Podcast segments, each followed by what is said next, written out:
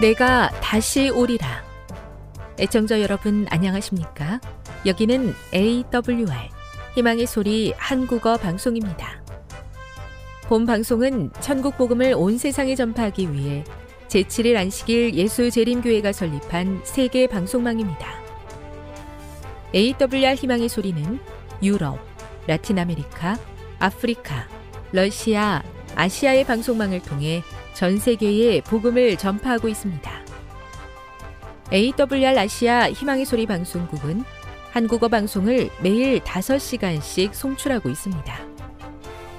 희망의 소리 방송은 인터넷과 스마트폰을 통해서도 언제나 청취하실 수 있습니다. 들으실 수 있는 인터넷 주소는 awr.org입니다. 유튜브로는 AWR 코리아로 검색하시면 됩니다.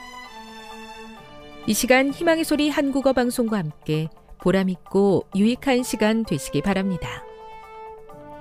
내가 다시 오리라. 여기는 AWR 희망의 소리 한국어 방송입니다. 주파수 안내입니다. 괌에서 송출하는 우리 방송은 한국 표준시로 밤 9시에 9895kHz로 밤 11시에 9800kHz로 다음날 오전 6시에 9695kHz로 각각 1시간씩 방송하고 있습니다. 우즈베키스탄에서 송출하는 우리 방송은 한국 표준시로 밤 10시에 15670kHz로 타지키스탄에서는 밤 9시에 15505kHz로 송출하고 있습니다.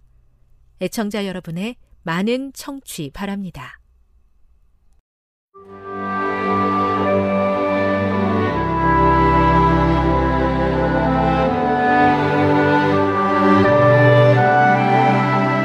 읽어쓰는 교과 셋째 날 5월 31일 화요일 디나가 수치를 당함.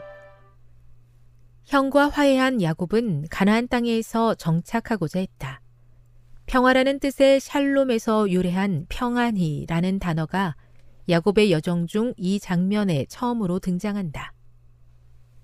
야곱은 그 땅에 살고 있던 사람들로부터 땅을 사들인 후 제단을 쌓았다. 야곱은 그곳에서 하나님을 경배하는 제물을 바칠 때마다 하나님에 대한 믿음과 그분께 자신이 얼마나 의지하고 있는지를 나타내 보였다. 그러나 야곱, 이스라엘은 그의 인생에서 처음으로 땅에 정착하는 과정에서 어려움을 경험한다. 이삭이 그랄에서 아비멜렉과 그러했던 것처럼 야곱은 가나안 족속 가운데서 살 곳을 찾으려 한다. 창세기 34장을 읽어보라. 그 땅에서 평화롭게 살기 원했던 야곱의 계획을 방해하는 어떤 일이 벌어졌는가? 이 비도덕적인 사건에 관한 이야기는 각 등장인물의 성품과 그들의 행동의 모호함을 보여준다. 본능에 이끌려 디나를 범하는 세겜은 디나를 진심으로 사랑하는 것처럼 묘사되며 그래서 자신이 저지른 일을 만회하려 한다. 심지어 그는 언약의식인 할례를 받는 것까지도 동의한다. 그런데 하나님과 그분의 계명의 수호자를 자처하며 가나안 족속과의 결혼을 반대하는 시므온과 레위는 거짓말과 속임수를 사용하여 살인하고 약탈하려 한다. 그들의 행동은 비난받아 마땅할 뿐만 아니라 더 많은 문제를 일으킬 가능성을 가지고 있었다. 한편 야곱은 오직 평화에만 관심이 있었다. 그의 딸이 수치를 당했다는 소식을 들었을 때 그는 아무 말도 하지 않았다. 그런데 그의 아들들이 저지른 일에 대한 소식을 들었을 때 그는 그로 인해 생길 수도 있는 더 큰 어려움 때문에 아들들을 공개적으로 꾸짖었다. 너희가 내게 화를 끼쳐 나로 하여금 이 땅의 주민 곧 가나안 족속과 브리스 족속에게 악취를 내게 하였도다. 나는 수가 적은즉 그들이 모여 나를 치고 나를 죽이리니 그러면 나와 내 집이 멸망하리라. 창세기 34장 30절. 교훈입니다. 가나안 땅에서 평화롭게 정착하여 살고자 했던 야곱의 계획은 뜻하지 않은 사건, 딸의 수치와 아들들의 보복으로 인해 어려움을 겪게 되었다.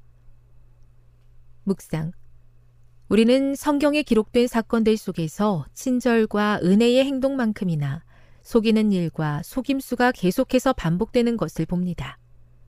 이 같은 사실은 인간의 본성에 관해 무엇을 말해줍니까?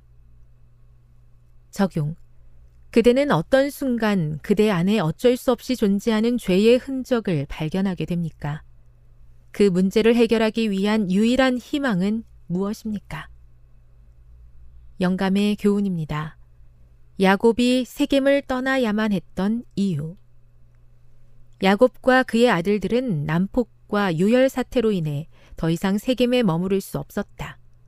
그의 가족 중 한 딸이 수치와 슬픔을 당했고 두 형제는 살인죄를 범했으며 온 도시는 한 경솔한 청년의 무례한 행위에 대한 보복으로 파멸과 살육에 휩쓸렸다. 이 같은 무서운 결과의 발단은 이방인과 교제하기 위하여 그 땅 여자를 보러 나갔던 야곱의 딸의 행동이었다. 부조화 선지자 204.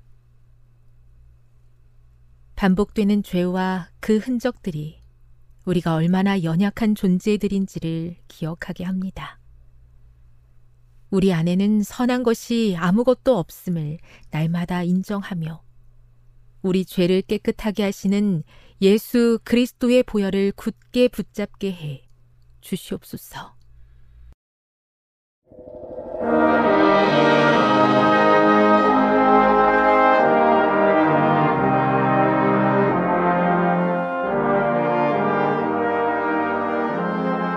시청자 여러분, 안녕하십니까? 하나님의 귀한 말씀으로 함께 감동과 은혜를 나누는 시간입니다. 오늘은 출애굽기 12장을 중심으로 출애굽 준비, 재림 준비 이런 제목으로 여러분들을 찾아왔습니다. 먼저 하나님의 말씀 출애굽기 12장 29절로 36절, 51절의 말씀을 읽어드리겠습니다. 밤중에 여호와께서 애굽 땅에서 모든 처음 난 것, 곧 위에 앉은 바로의 장자로부터 옥에 갇힌 사람의 장자까지와 생축에 처음 난 것을 다 치심해 그 밤에 바로와 그 모든 신하와 모든 애굽 사람이 일어나고 애굽에 큰 호곡이 있었으니 이는 그 나라에 사망치 아니하는 집이 하나도 없음이었더라. 밤에 바로가 모세와 아론을 불러서 이르되 너희와 이스라엘 자손은 일어나 내 백성 가운데서 떠나서 너희의 말대로 가서 여호와를 섬기며 너희의 말대로 너희 양도 소도 몰아가고 나를 위하여 축복하라 하며 애굽 사람들은 말하기를 우리가 다 죽은 자가 되도다 하고 백성을 재촉하여 그 지경에서 속히 보내려 함으로 백성이 발교되지 못한 반죽 담은 그릇을 옷에 싸서 어깨에 매니라. 이스라엘 자손이 모세의 말대로 하여 애굽 사람에게 은금 패물과 의복을 구하며 여호와께서 애굽 사람으로 백성에게 은혜를 입히게 하사 그들의 구하는 대로 주게 하심으로 그들이 애굽 사람의 물품을 취하였더라. 51절입니다. 그 같은 날에 여호와께서 이스라엘 자손을 그 군대대로 애굽 땅에서 인도하여 내셨더라. 출애굽기 12장은 아주 감동적이고 흥분되는 이야기가 적혀있는 장입니다. 우리 사람들은 극적인 이야기를 매우 좋아합니다. 예를 들자면 전쟁 때 모든 사람들이 다 죽었는데 어찌어찌하여 나만 살아남았다는 그 이야기를 들으면 우리는 매우 흥분합니다. 저희 아버지도 일제강점기와 6.25 전쟁을 겪으신 분이었습니다. 그분은 생생하게 전쟁 때 그 참혹했던 그 상황들, 어려움을 겪었던 이야기를 저희들에게 해주셨습니다. 특별히 여름날 저녁이 되면 모든 가족들을 마당에 불러 모으고 모깃불을 피워놓고 아버지가 해주신 그 전쟁터의 이야기는 저희들에게 큰 흥미와 재미를 주었던 추억을 아직도 가지고 있습니다. 때로는 교통사고가 일어났는데 모든 사람들이 많이 다쳤지만 자신만큼은 전혀 아픈 곳이 없이 이렇게 무사했다는 이야기를 듣기도 하면 저희는 흥분하기도 합니다. 그런 이야기들을 사람들은 좋아하는 것입니다. 우리 성경에다 보면 그런 이야기들이 매우 많이 기록되어 있습니다. 다니엘서를 읽다 보면 다니엘의 친했던 세 친구들이 풀무불 가운데 들어가는 이야기가 기록되어 있습니다. 그런데요, 다니엘의 친구들이 풀무불에 던져질 때 그 풀무를 평상시보다 7배나 뜨겁게 했다고 기록하고 있습니다. 거기에 다니엘의 세 친구들 사드락과 메삭과 아벳느고를 던져넣게 되었습니다. 당시에 바벨론의 왕이었던 느부갓네살이 신할 평지에 큰 금신상을 세우고 낙성식을 하게 되었는데, 거기에 초대받은 다니엘의 세 친구들이 절을 하지 않자 사람들이 고소하여 그들을 풀무불 가운데 던져넣게 된 것입니다. 그런데요, 얼마나 그 풀무불이 뜨거웠는지 다니엘의 세 친구들을 던지던 그 병사들이 타 죽었습니다. 하지만 하나님을 사랑했던 다니엘의 세 친구들은 머리카락 하나도 그슬리지 않았습니다. 우리는 이 이야기를 읽고 들을 때마다 감동받고 흥분하게 됩니다. 또 사자굴에 들어간 다니엘의 이야기도 있습니다. 다니엘을 시기했던 사람들의 모함으로 다니엘이 사자굴에 들어가게 되었습니다. 사자굴 속에 갇혀있던 사자들은 굶주렸습니다. 매우 배가 고팠습니다. 그래서 어떤 먹잇감이라도 떨어지게 된다면 순식간에 뼈를 부서뜨리고 그들은 갈기갈기 찢을 것이었습니다. 바로 거기에 다니엘이 떨어지게 된 것입니다.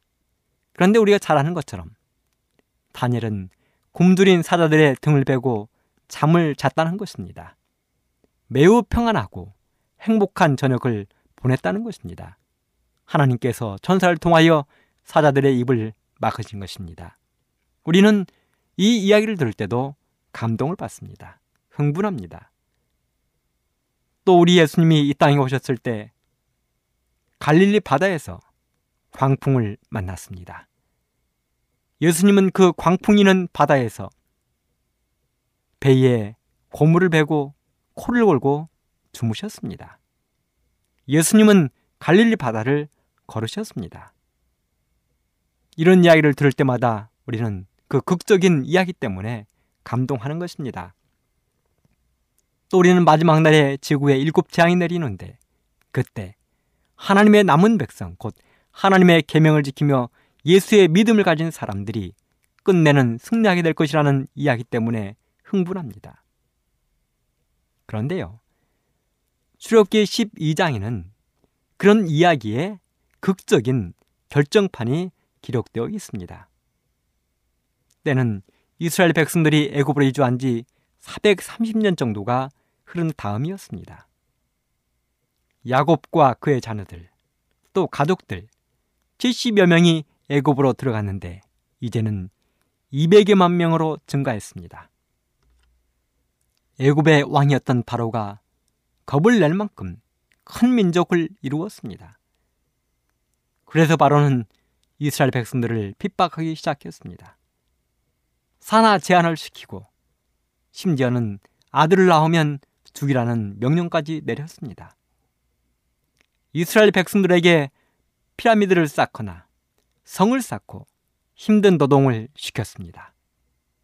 바로 그때 하나님께서 아브라함과 이삭과 야곱의 후손인 이스라엘 백성들을 애굽에서 불러내기로 작정을 하셨습니다. 그리고 그들의 지도자로 모세를 보내셨습니다. 하지만 돌처럼 강팍한 바로와 애굽 사람들은 순순히 이스라엘 백성들을 놓아주지 않았습니다. 그리고 결국은 하나님의 분노의 10재앙을 다 받은 후에야 마침내 이스라엘 백성들을 놓아주게 되었습니다. 그래서 드디어 출애굽기 12장 이스라엘 백성들의 출애굽, 애굽으로부터의 해방이 시작된 것입니다. 출애굽 디데이가 잡혔습니다. 하나님은 출애굽의 D-Day로 유대력 1월 14일을 정하셨습니다. D-Day가 정해지면 가장 중요한 것은 비밀 유지와 준비입니다. 우리 역사에도 보면 D-Day를 정해서 큰 일을 벌인 사건들을 찾아볼 수 있습니다. 우리 대한민국 사람들에게는 익숙한 3.1절 독립만세운동이 그것입니다. 1919년 3월 1일 일본 사람들에게 억압받았던 우리 조선 민족 사람들이 독립운동을 일으켰습니다. 33인이 모여서 독립선언서를 작성하고 사람들에게 이 운동에 동참하도록 요청했습니다. 그리고 마침내 그들은 3.1절이 되어서 거리로 뛰쳐나가 수많은 사람들과 함께 만세운동을 외쳤습니다. 또 2차 세계대전 당시에 노르망디 상륙작전이 있습니다. 1944년 6월 6일 작전명 오버로드. 전 세계를 휩쓸던 독일군의 위력 앞에서 연합군들이 프랑스의 노르망디로 상륙작전을 감행한 것입니다. 이렇게 D-Day가 잡히면 그 작전을 성공시키기 위하여 비밀을 유지하고 잘 준비를 하는 것입니다. 우리 하나님은 이스라엘 백성들을 애굽으로부터 출애굽시켜서 해방시키기 위하여 이스라엘 백성들에게 1월 14일 D-Day를 잡아주셨습니다. 그리고 백성들에게 철저하게 준비하도록 요청하셨습니다. 하나님이 D-Day를 잡고 백성들에게 요청하신 준비사항은 다음과 같은 것들이었습니다. 첫째, 1년 된 흠없는 어린 양이나 염소를 선택하라는 것입니다. 출애굽기 12장 5절. 너희 어린 양은 흠없고 1년 된 수컷으로 하되 양이나 염소 중에서 취하고. 하나님께서 말씀하셨습니다. 출애굽의 준비로 어린 양 또 염소 중에서 1년 된 흠없는 수컷을 정해 놓으라는 것입니다. 이 양이나 염소는 1월 10일에 미리 골라 놓아야 했습니다. 모세는 모든 이스라엘 백성들에게 모든 가정마다 1년 된 흠없는 양이나 염소를 선택하여 여차하면 잡을 수 있도록 만반의 준비를 시켰습니다. 흠이 없는 양을 잡도록 준비를 하라는 것입니다. 히브리서 9장 14절은 이렇게 이야기합니다. 영원하신 성령으로 말미암아 흠없는 자기를 하나님께 드린 그리스도. 그렇습니다. 흠없는 양은 예수님을 상징했습니다. 예수님을 상징했습니다. 이스라엘 백성들이 6월절 곧 1월 14일이 되기 4일 전에 잡을 양을 미리 선택해 놓은 것처럼 훗날 예수님이 이 땅에 오셨을 때 바리새인들 유대인들도 예수님을 미리 죽이기로 결정했습니다. 그러므로 출애굽 때 미리 정해진 그 양은 훗날 이 땅에 오셔서 우리를 위하여 십자가에 달려 돌아가실 예수님을 상징했습니다. 두 번째, 1월 14일 해질녘에 양을 잡아서 문설주와 인방에 뿌리라는 것입니다. 출애굽기 12장 6절로 7절. 이달 14일까지 간직하였다가 해질 때에 이스라엘 회중이 그 양을 잡고 그 피로 양을 먹을 집 문 좌우 설주와 인방에 바르고. 생명이 보존되고 구원을 받기 위해서는 흠없는 어린 양을 기르거나 골라놓은 것만으로는 충분하지 않았습니다. 반드시 어린 양을 잡아서 피를 흘려야 했습니다. 그 이유는 요한일서 1장 7절에 그 아들 예수의 피가 우리를 모든 죄에서 깨끗하게 하실 것이요. 그런데요, 또 잡는 것만으로도 완전하지 않았습니다. 흘려진 피는 반드시 문설주와 인방에 뿌려져야 했습니다. 그렇게 해야 출애굽기 13장 13절 내가 피를 볼 때에 넘어가리니 죽음의 천사가 그 집을 넘어가는 것입니다. 피를 뿌린다는 것은 믿음이 행함으로 나타나야 한다는 것입니다. 곧 말로만 하는 것이 아니라 행동으로 믿음을 나타내 보여주어야 한다는 것입니다. 그래서 이스라엘 백성들은 1월 14일 해질녘에 양을 잡아서 문설주와 인방에 뿌렸습니다. 이 이야기는 예수님께서 이 땅에 오셔서 안식일이 되기 몇 시간 전 금요일 오후 3시에 십자가에 달려 돌아가실 것을 예언한 것입니다. 그리고 세 번째, 허리에 띠를 띠고 발에 신을 신고 손에 지팡이를 들고 대기하라는 것입니다. 출애굽기 12장 11절은 이렇게 기록합니다. 허리에 띠를 띠고 발에 신을 신고 손에 지팡이를 잡고. 이스라엘 백성들이 출애굽할 시간은 동이 트기 전이었습니다. 이 시간은 잠이 쏟아지는 시간입니다. 사실 이스라엘 백성들은 매우 피곤했습니다. 육체적으로는 그 전날 양을 잡고 떠날 준비를 하느라고 매우 힘들었을 것입니다. 정신적으로는 언제 떠날지 모르는 긴장 속에서 하루하루를 보내면서 그들은 지난 며칠을 보냈기에 매우 힘들었을 것입니다. 그럼에도 불구하고 그들은 명령이 내리면, 언제든지 나가라는 명령이 내리면 지체 없이 출발할 준비가 되어 있어야 했습니다. 그들은 준비했을 것입니다. 어린 아가들을 위하여 가방에 기저귀와 포대기와 옷가지와 우유를 담았을 것입니다. 큰 가방에는 아빠 옷, 엄마 옷, 큰 아이들 옷을 챙겼을 것입니다. 작은 가방에는 출애굽에 필요한 모든 것들, 신분증과 메모지들 여러 가지를 담았을 것입니다. 텐트를 챙기고 또 어두운 저녁을 위해서 후레쉬도 챙기고 비옷과 생수를 챙겼을 것입니다. 함께 나갈 가축들에게는 전날 미리 두둑히 배불리 먹여 놓았을 것입니다. 이렇게 모든 것들을 잘 챙겨서 달구지에 싣고, 오늘날로 말하면 자동차에 완벽하게 실어놓고 대기하고 있는 것입니다.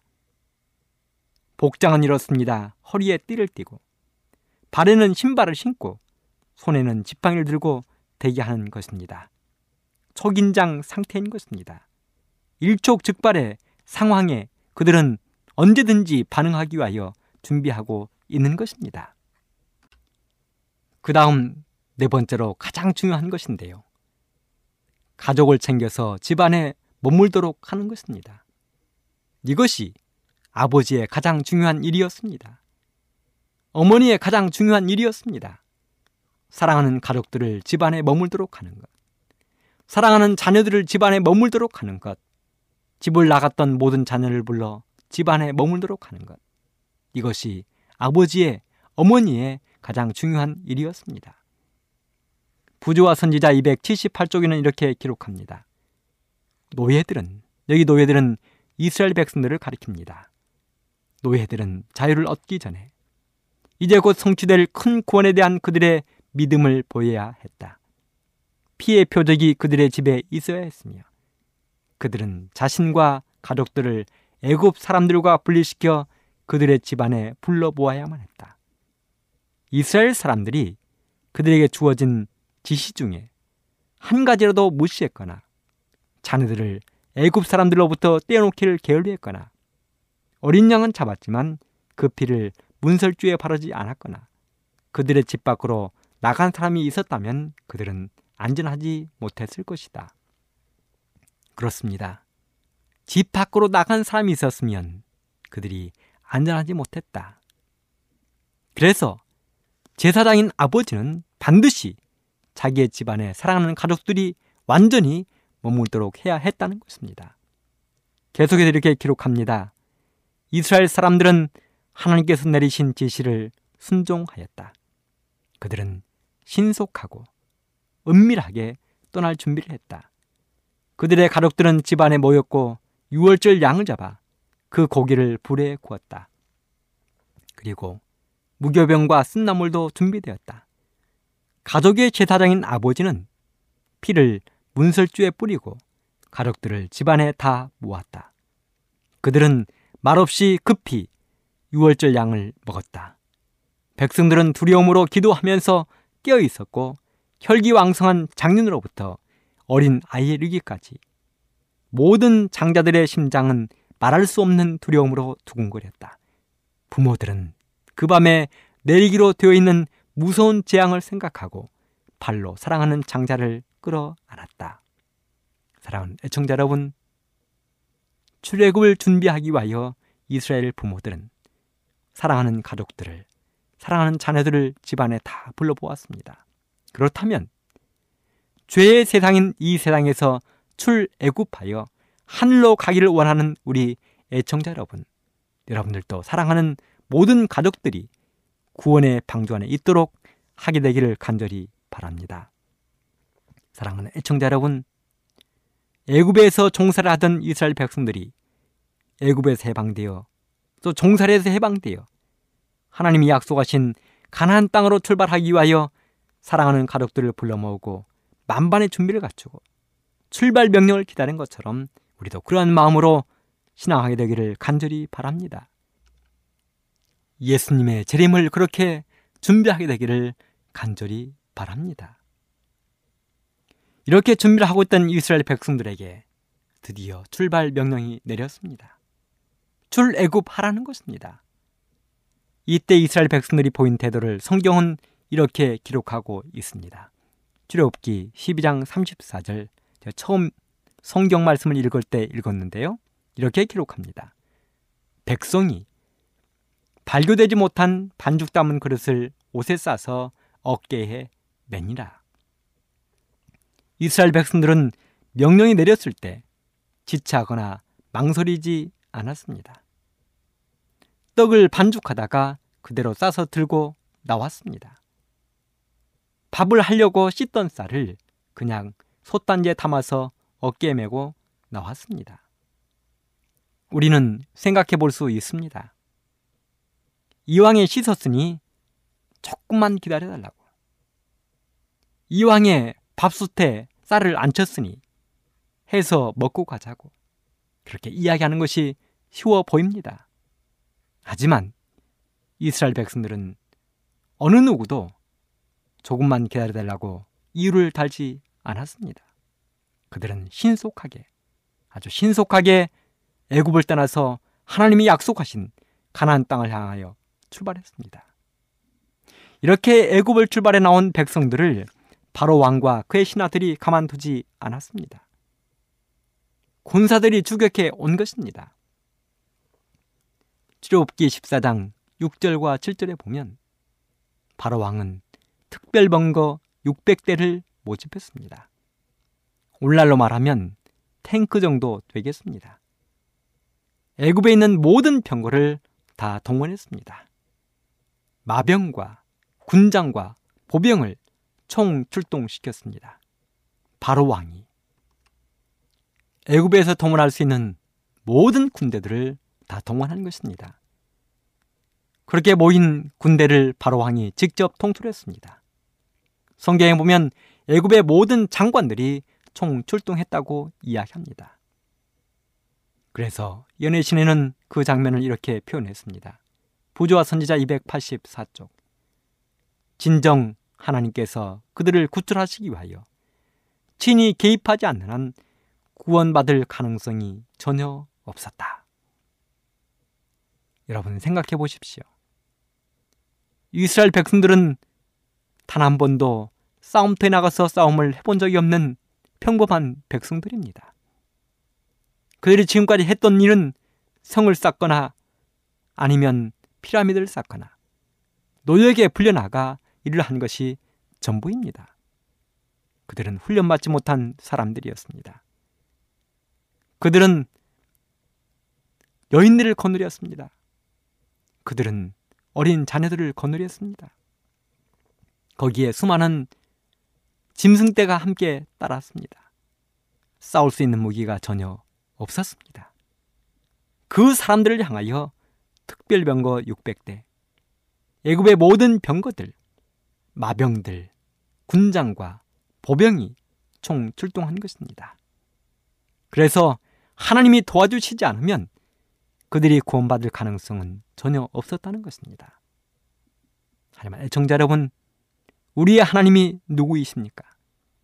우리 하나님은 이스라엘 백성들의 하나님이셨습니다. 우리 하나님은 바닷속에 그들을 위한 구원의 길을 준비해 놓으셨습니다. 출애굽기 14장 21절은 이렇게 기록합니다. 모세가 바다 위로 손을 내어민대 여호와께서 큰 동풍으로 밤새도록 바닷물을 물러가게 하시니 물이 갈라져 바다가 마른 땅이 된지라. 부조와 선지자 287쪽은 또 이렇게 기록합니다. 모세가 지팡이를 내밀자 바닷물이 갈라져서 이스라엘 백성들이 마른 육지 위를 걷는 것처럼 바다를 통과했다. 그들이 지나는 동안 물은 양편의 벽같이 서 있었다. 하나님의 불기둥에서 발하는 빛은 거품이 있는 파도 위를 비추어 마치 바닷물 가운데 생긴 큰 고랑처럼 뚫려있는 그 길을 밝히 밝혀주었다. 이렇게 말씀을 기록하고 있습니다. 그렇습니다. 이스라엘 백성들은 하나님이 준비하신 바닷속의 구원의 안전한 길을 통과하여 밤새도록 홍해바다 건너편에 도착했습니다. 그들은 그렇게 한 사람도 빠짐없이, 한 사람의 낙오자도 없이 바다 건너편에 무사히 도착한 것입니다.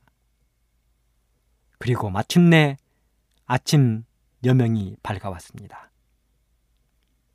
바다를 무사히 걷는 이스라엘 백성들이 뒤를 돌아다 보았습니다. 그리고 그들이 본 모습은 처참하게 갑옷을 입은 채 물에 빠져 해안에 널려있는 애굽 병사들의 시체를 본 것입니다. 그렇습니다. 지구 역사의 최후의 날, 우리도 그런 모습을 똑똑히 보게 될 것입니다. 우리를 죄 가운데 몰아넣기 위해서 그렇게 힘쓰던 마귀와 그의 천사들이, 애굽의 병사들이 무너진 것처럼 무너져 있는 모습을 우리는 보게 될 것입니다. 마치 애굽의 바로 왕과 그의 장관들과 군사들이 홍해에 거친 바다에 몰살되어 비참한 최후를 맞이한 것처럼 마귀와 그의 천사들도 그렇게 될 것입니다. 하나님을 거절하고 믿기를 거절했던 사람들의 모습을 우리는 그렇게 보게 될 것입니다. 그리고 우리는 이스라엘 백성들이 홍해를 걷는 다음 목청껏 모세의 노래를 부른 것처럼 우리들은 하늘 시온산에 서서 모세와 어린 양의 노래를 목놓아 부르게 될 것입니다. 부조와 선지자 289쪽은 이렇게 기록합니다. 반모섬의 예언자는 누구입니까? 사도 요한입니다. 반모섬의 예언자는 흰옷을 입은 이긴 무리가 불이 섞인 유리 바닷가에 서서 하나님의 검문고를 가지고 하나님의 종 모세의 노래와 어린 양의 노래를 부르는 것을 보았다. 그렇습니다. 우리가 이 땅, 죄의 세상에서 출애굽되어 하늘에 가게 되면 우리는 하늘 유리 바닷가에 서서 모세의 노래, 어린 양의 노래를 부르게 될 것입니다. 그래서 부조와 선지자는 계속과 이렇게 기록합니다. 하늘의 모든 거민들은 연합하여 하나님을 찬양한다. 천사들의 빛나는 바늘과 연합할 때에 함께 노래를 부를 수 있도록 지금 그들의 노래를 배우자. 사랑하는 애청자 여러분, 우리들에게 요청합니다. 우리가 하늘에서 부를 수 있는 모세와 어린 양의 노래를 우리는 지금 배우자는 것입니다. 부조와 선지자에 있는 한 말씀을 더 읽고 이 시간을 마치겠습니다. 290쪽입니다. 하나님께서 인도하시는 길은 사막이나 바다를 통해 나 있는지는 모르나 그 길은 안전한 길이다. 감동적인 말씀입니다. 사랑하는 애청자 여러분, 우리 하나님께서 인도하시는 길은 그 길이 사막일지라도 안전하다는 것입니다. 그 길이 바다를 통해 나 있을지라도 안전하다는 것입니다. 그러므로 우리가 신앙하는 이 길에 있어서 때로 힘들고 어려운 과정이 앞에 닥친다 할지라도 믿음으로 이겨나게 되기를 간절히 바랍니다.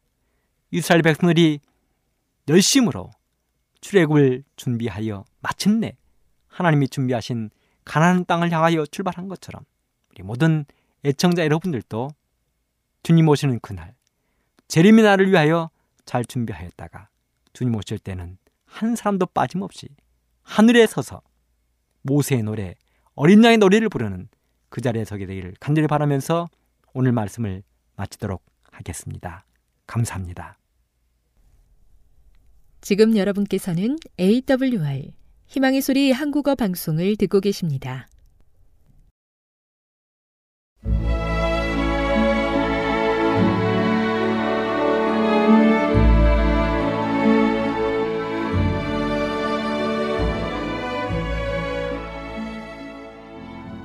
애청자 여러분 안녕하십니까? 명상의 오솔길의 유병숙입니다. 이 시간은 교회를 사랑하시고 돌보시는 하나님의 놀라운 능력의 말씀이 담긴 엘렌 G. 화잇 저 교회 증언 1권을 함께 명상해 보겠습니다. 제6장 재림의 경험. 그러나 그 전해의 경험은 더 큰 범위로 반복되었다. 많은 부류의 사람들이 그들의 믿음을 버렸다. 매우 큰 확신을 가졌던 어떤 사람들은 자존심을 너무도 크게 상하였기 때문에 세상에서 도피하는 것이 좋을 것으로 생각했다. 그들은 요나처럼 하나님을 원망하고 사는 것보다 차라리 죽는 것이 좋다고 생각했다. 믿음을 하나님의 말씀 위에 세우지 않고 다른 사람들의 증거 위에 세운 자들은 이제 그들의 견해를 다시금 쉽게 바꾸게 되었다. 거짓 회개와 헌신으로 그들 자신은 물론이요, 주님을 속이고자 한 위선자들은 이제 임박한 위험에서 놓여난 것으로 느끼고 그들이 최근에까지 사랑하노라고 공언한 사업을 공공연하게 반대했다. 연약한 자들과 악한 자들은 이제 더 이상 공포도 기대도 있을 수 없다고 주장하는 일에 연합했다. 그들은 시간이 지나갔으나 주님께서 오시지 않았으므로 세상이 수천 년 동안 그대로 남아있을 것으로 보았다. 이 두 번째 큰 시험은 재림신앙의 강한 조류 속으로 흘러들어와서 얼마 동안 진실한 신자들과 열심 있는 일꾼들로 더불어 지내온 가치없는 많은 표류물들의 진상을 드러내 주었다. 우리는 실망하였으나 낙심하지는 않았다.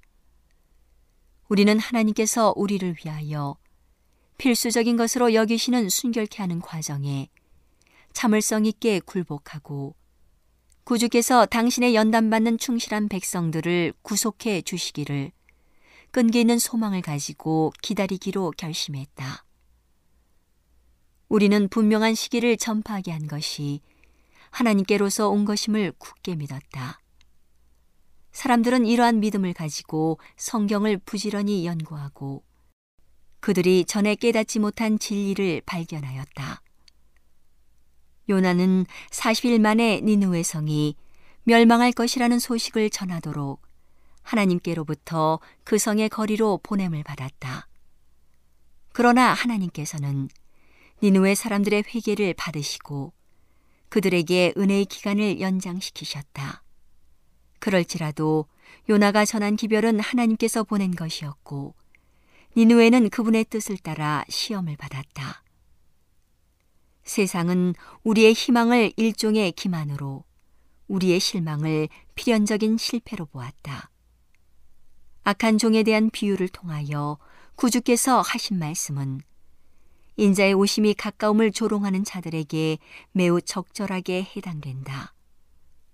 만일 그 악한 종이 마음에 생각하기를 주인이 더디 오리라 하여 동무들을 때리며 술 친구들로 더불어 먹고 마시게 되면 생각지 않은 날 알지 못하는 시간에 그 종의 주인이 이르러 엄히 때리고 외식하는 자의 받는 율에 처하리니, 우리는 베드로가 마지막 때에 기롱하는 자들이 나타나서 자기의 육신의 정욕을 따라 행하며 주의 강림하신다는 약속이 어디 있느뇨?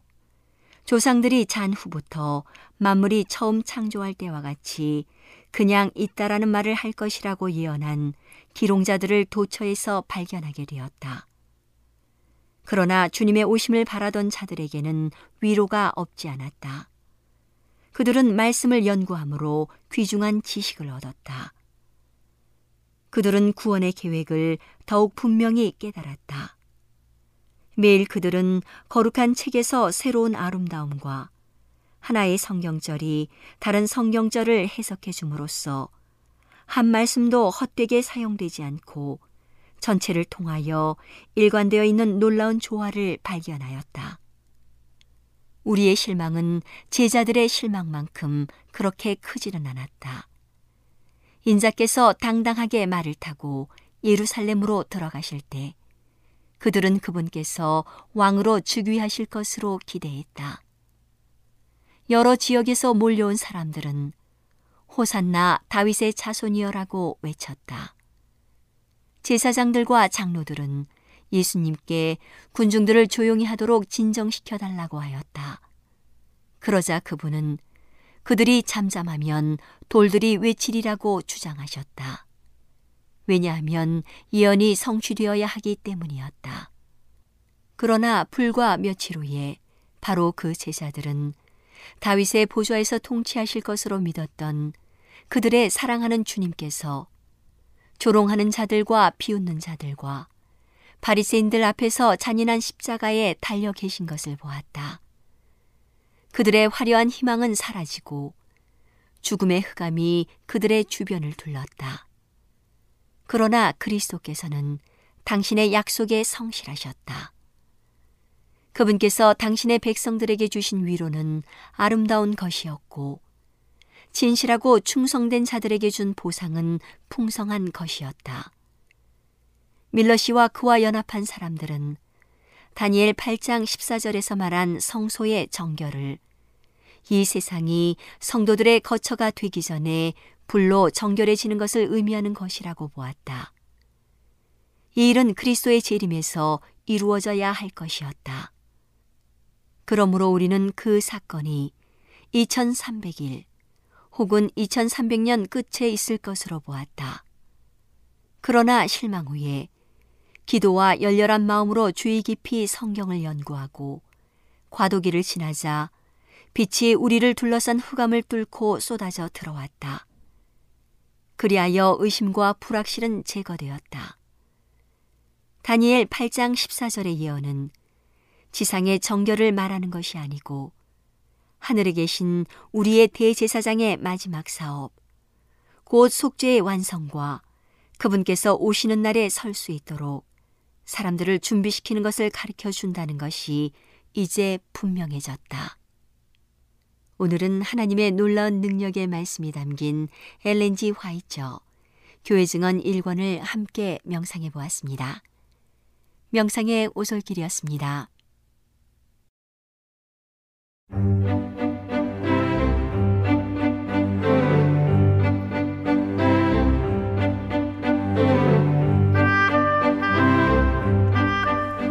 여러분 안녕하세요. 신비한 자연에서 몇 가지 주제를 골라 소개해드리는 아름다운 세계 시간, 저는 진행을 맡은 송은영입니다. 보통 메기는 입가에 달린 두 쌍의 수염과 비늘이 없는 미끌미끌한 피부 옆으로 찢어진 큰 입을 특징으로 떠올리게 하지만 이것은 어디까지나 종에 따라 다르며 메기 속의 다른 종들 중에서는 비늘이 발달한 종도 있습니다. 세계적으로 메기는 2400종 이상이 서식하는데 34개의 과로 나뉘어집니다.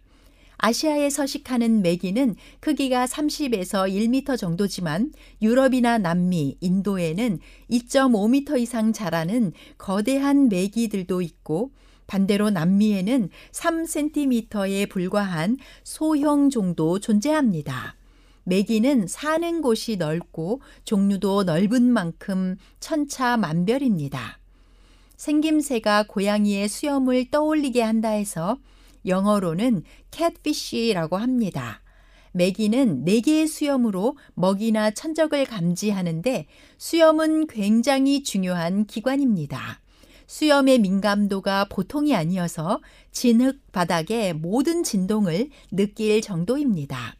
어릴 때는 수염이 3쌍이지만 자라면서 한 쌍이 없어집니다. 또한 미뢰가 모든 동물을 통틀어서 가장 많아 이뿐만 아니라 머리로도 맛을 느낄 수 있습니다. 메기는 낮에는 물풀이나 바위, 돌 틈에 있지만 밤이 되면 먹이를 찾아 활발하게 움직입니다.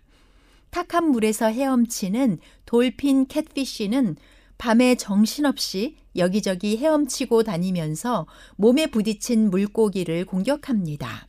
산란기는 5월에서 6월이며 물줄기가 좁은 곳이나 얕은 곳으로 이동하여 한 천질에 쌓인 청록색 빛깔의 알을 낳습니다. 열대어로 인기가 있는 아마존의 붉은 꼬리 메기는 일반적인 물고기처럼 비늘이 있고 지느러미도 따로따로 떨어졌는데 남미에서 가장 번성한 속입니다. 동아시아의 메기는 주로 한국과 일본, 중국, 베트남 북부 하천의 하류, 저수지, 호수에 서식하며 가물치류와 함께 담수어종 먹이사슬 최상위 중에서도 가장 대형종에 속합니다. 사는 곳은 흐름이 느린 강바닥과 호수 밑바닥으로 입가의 민감한 수염으로 바닥을 훑고 다니면서 큰 입으로 물고기든 개구리든 움직이는 것은 삼킬 수 있는 한 닥치는 대로 삼켜버립니다. 한국의 토종 메기나 동남아에 서식하는 대형종은 성질이 포악합니다. 메기과는 영역의식이 굉장히 강해서 배가 불러도 가까이에 온 적을 공격합니다. 똑같이 담수 먹이사슬 상위에 위치하는 쏘가리나 가물치에 비해 눈이 작고 피부도 매끈해서 많이 가려져 잘못 인식되지만 실제로 수조에 합사시키면 10중 8구 메기가 우위를 점합니다.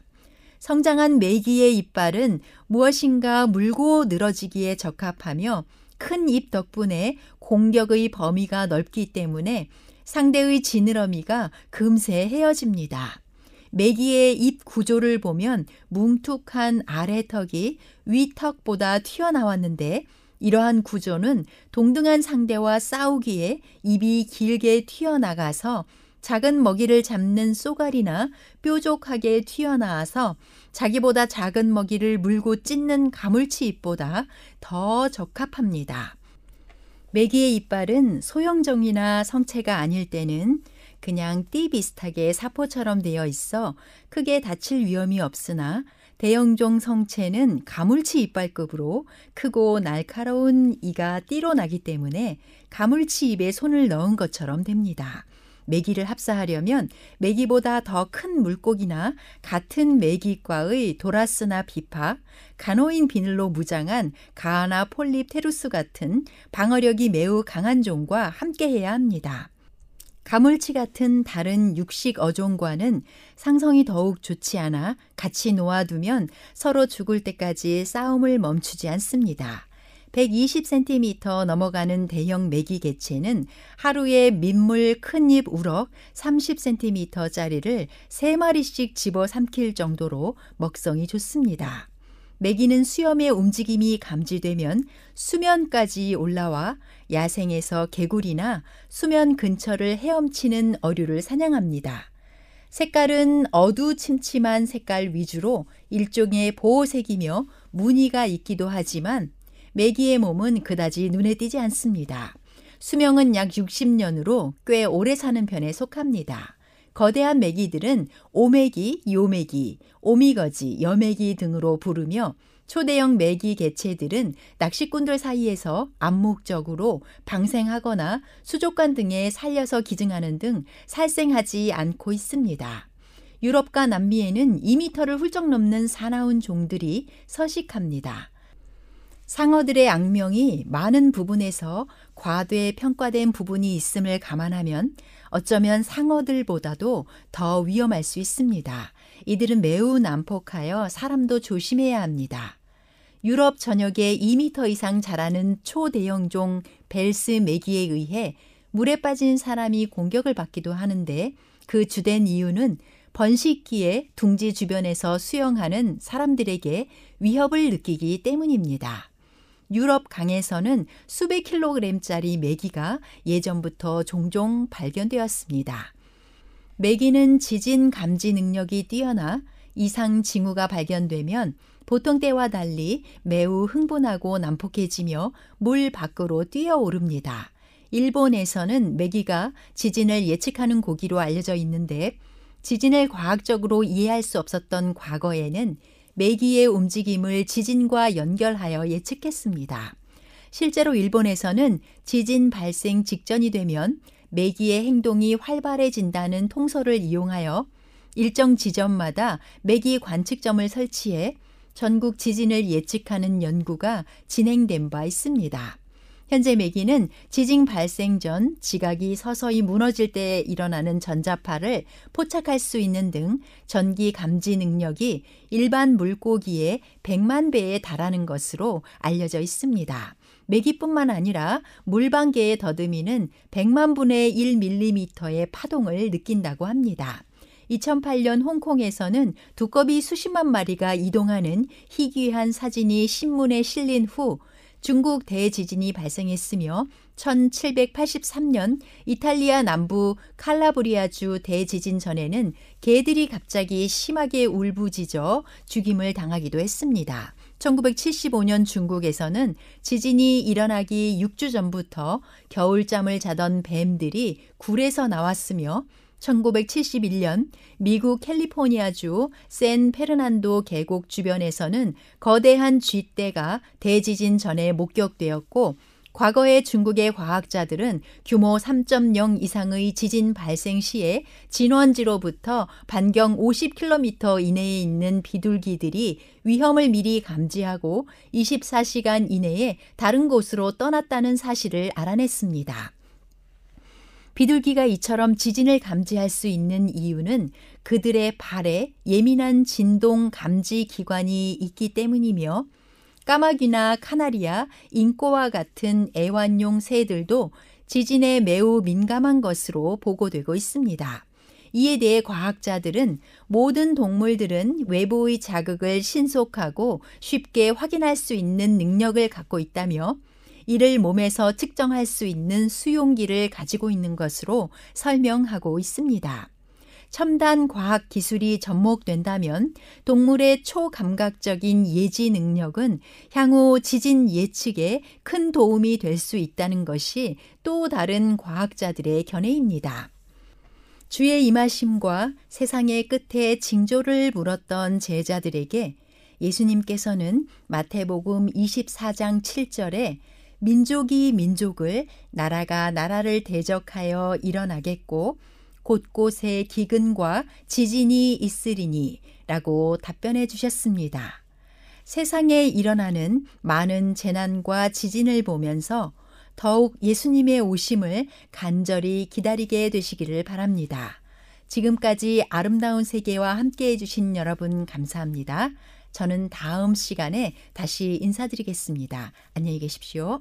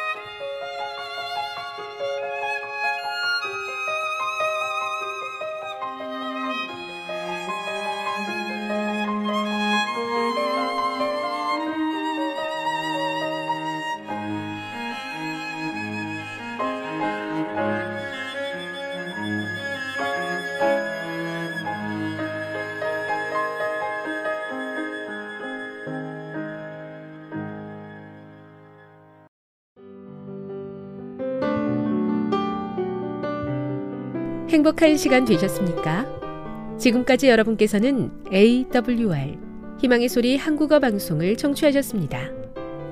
방송을 청취하시고 문의를 원하시는 분은 우편번호 02461 대한민국 서울시 동대문구 이문로 1길 11 희망의 소리 방송부 앞으로 편지나 엽서를 보내주시거나 지역번호 02-3299-5296-8번으로 전화주시기 바랍니다. 지금까지 함께해 주신 애청자 여러분들께 감사드립니다. 애청자 여러분, 다음 이 시간까지 하나님 안에서 늘 평안하십시오. 감사합니다. 내가 다시 오리라. 여기는 AWR 희망의 소리 한국어 방송입니다.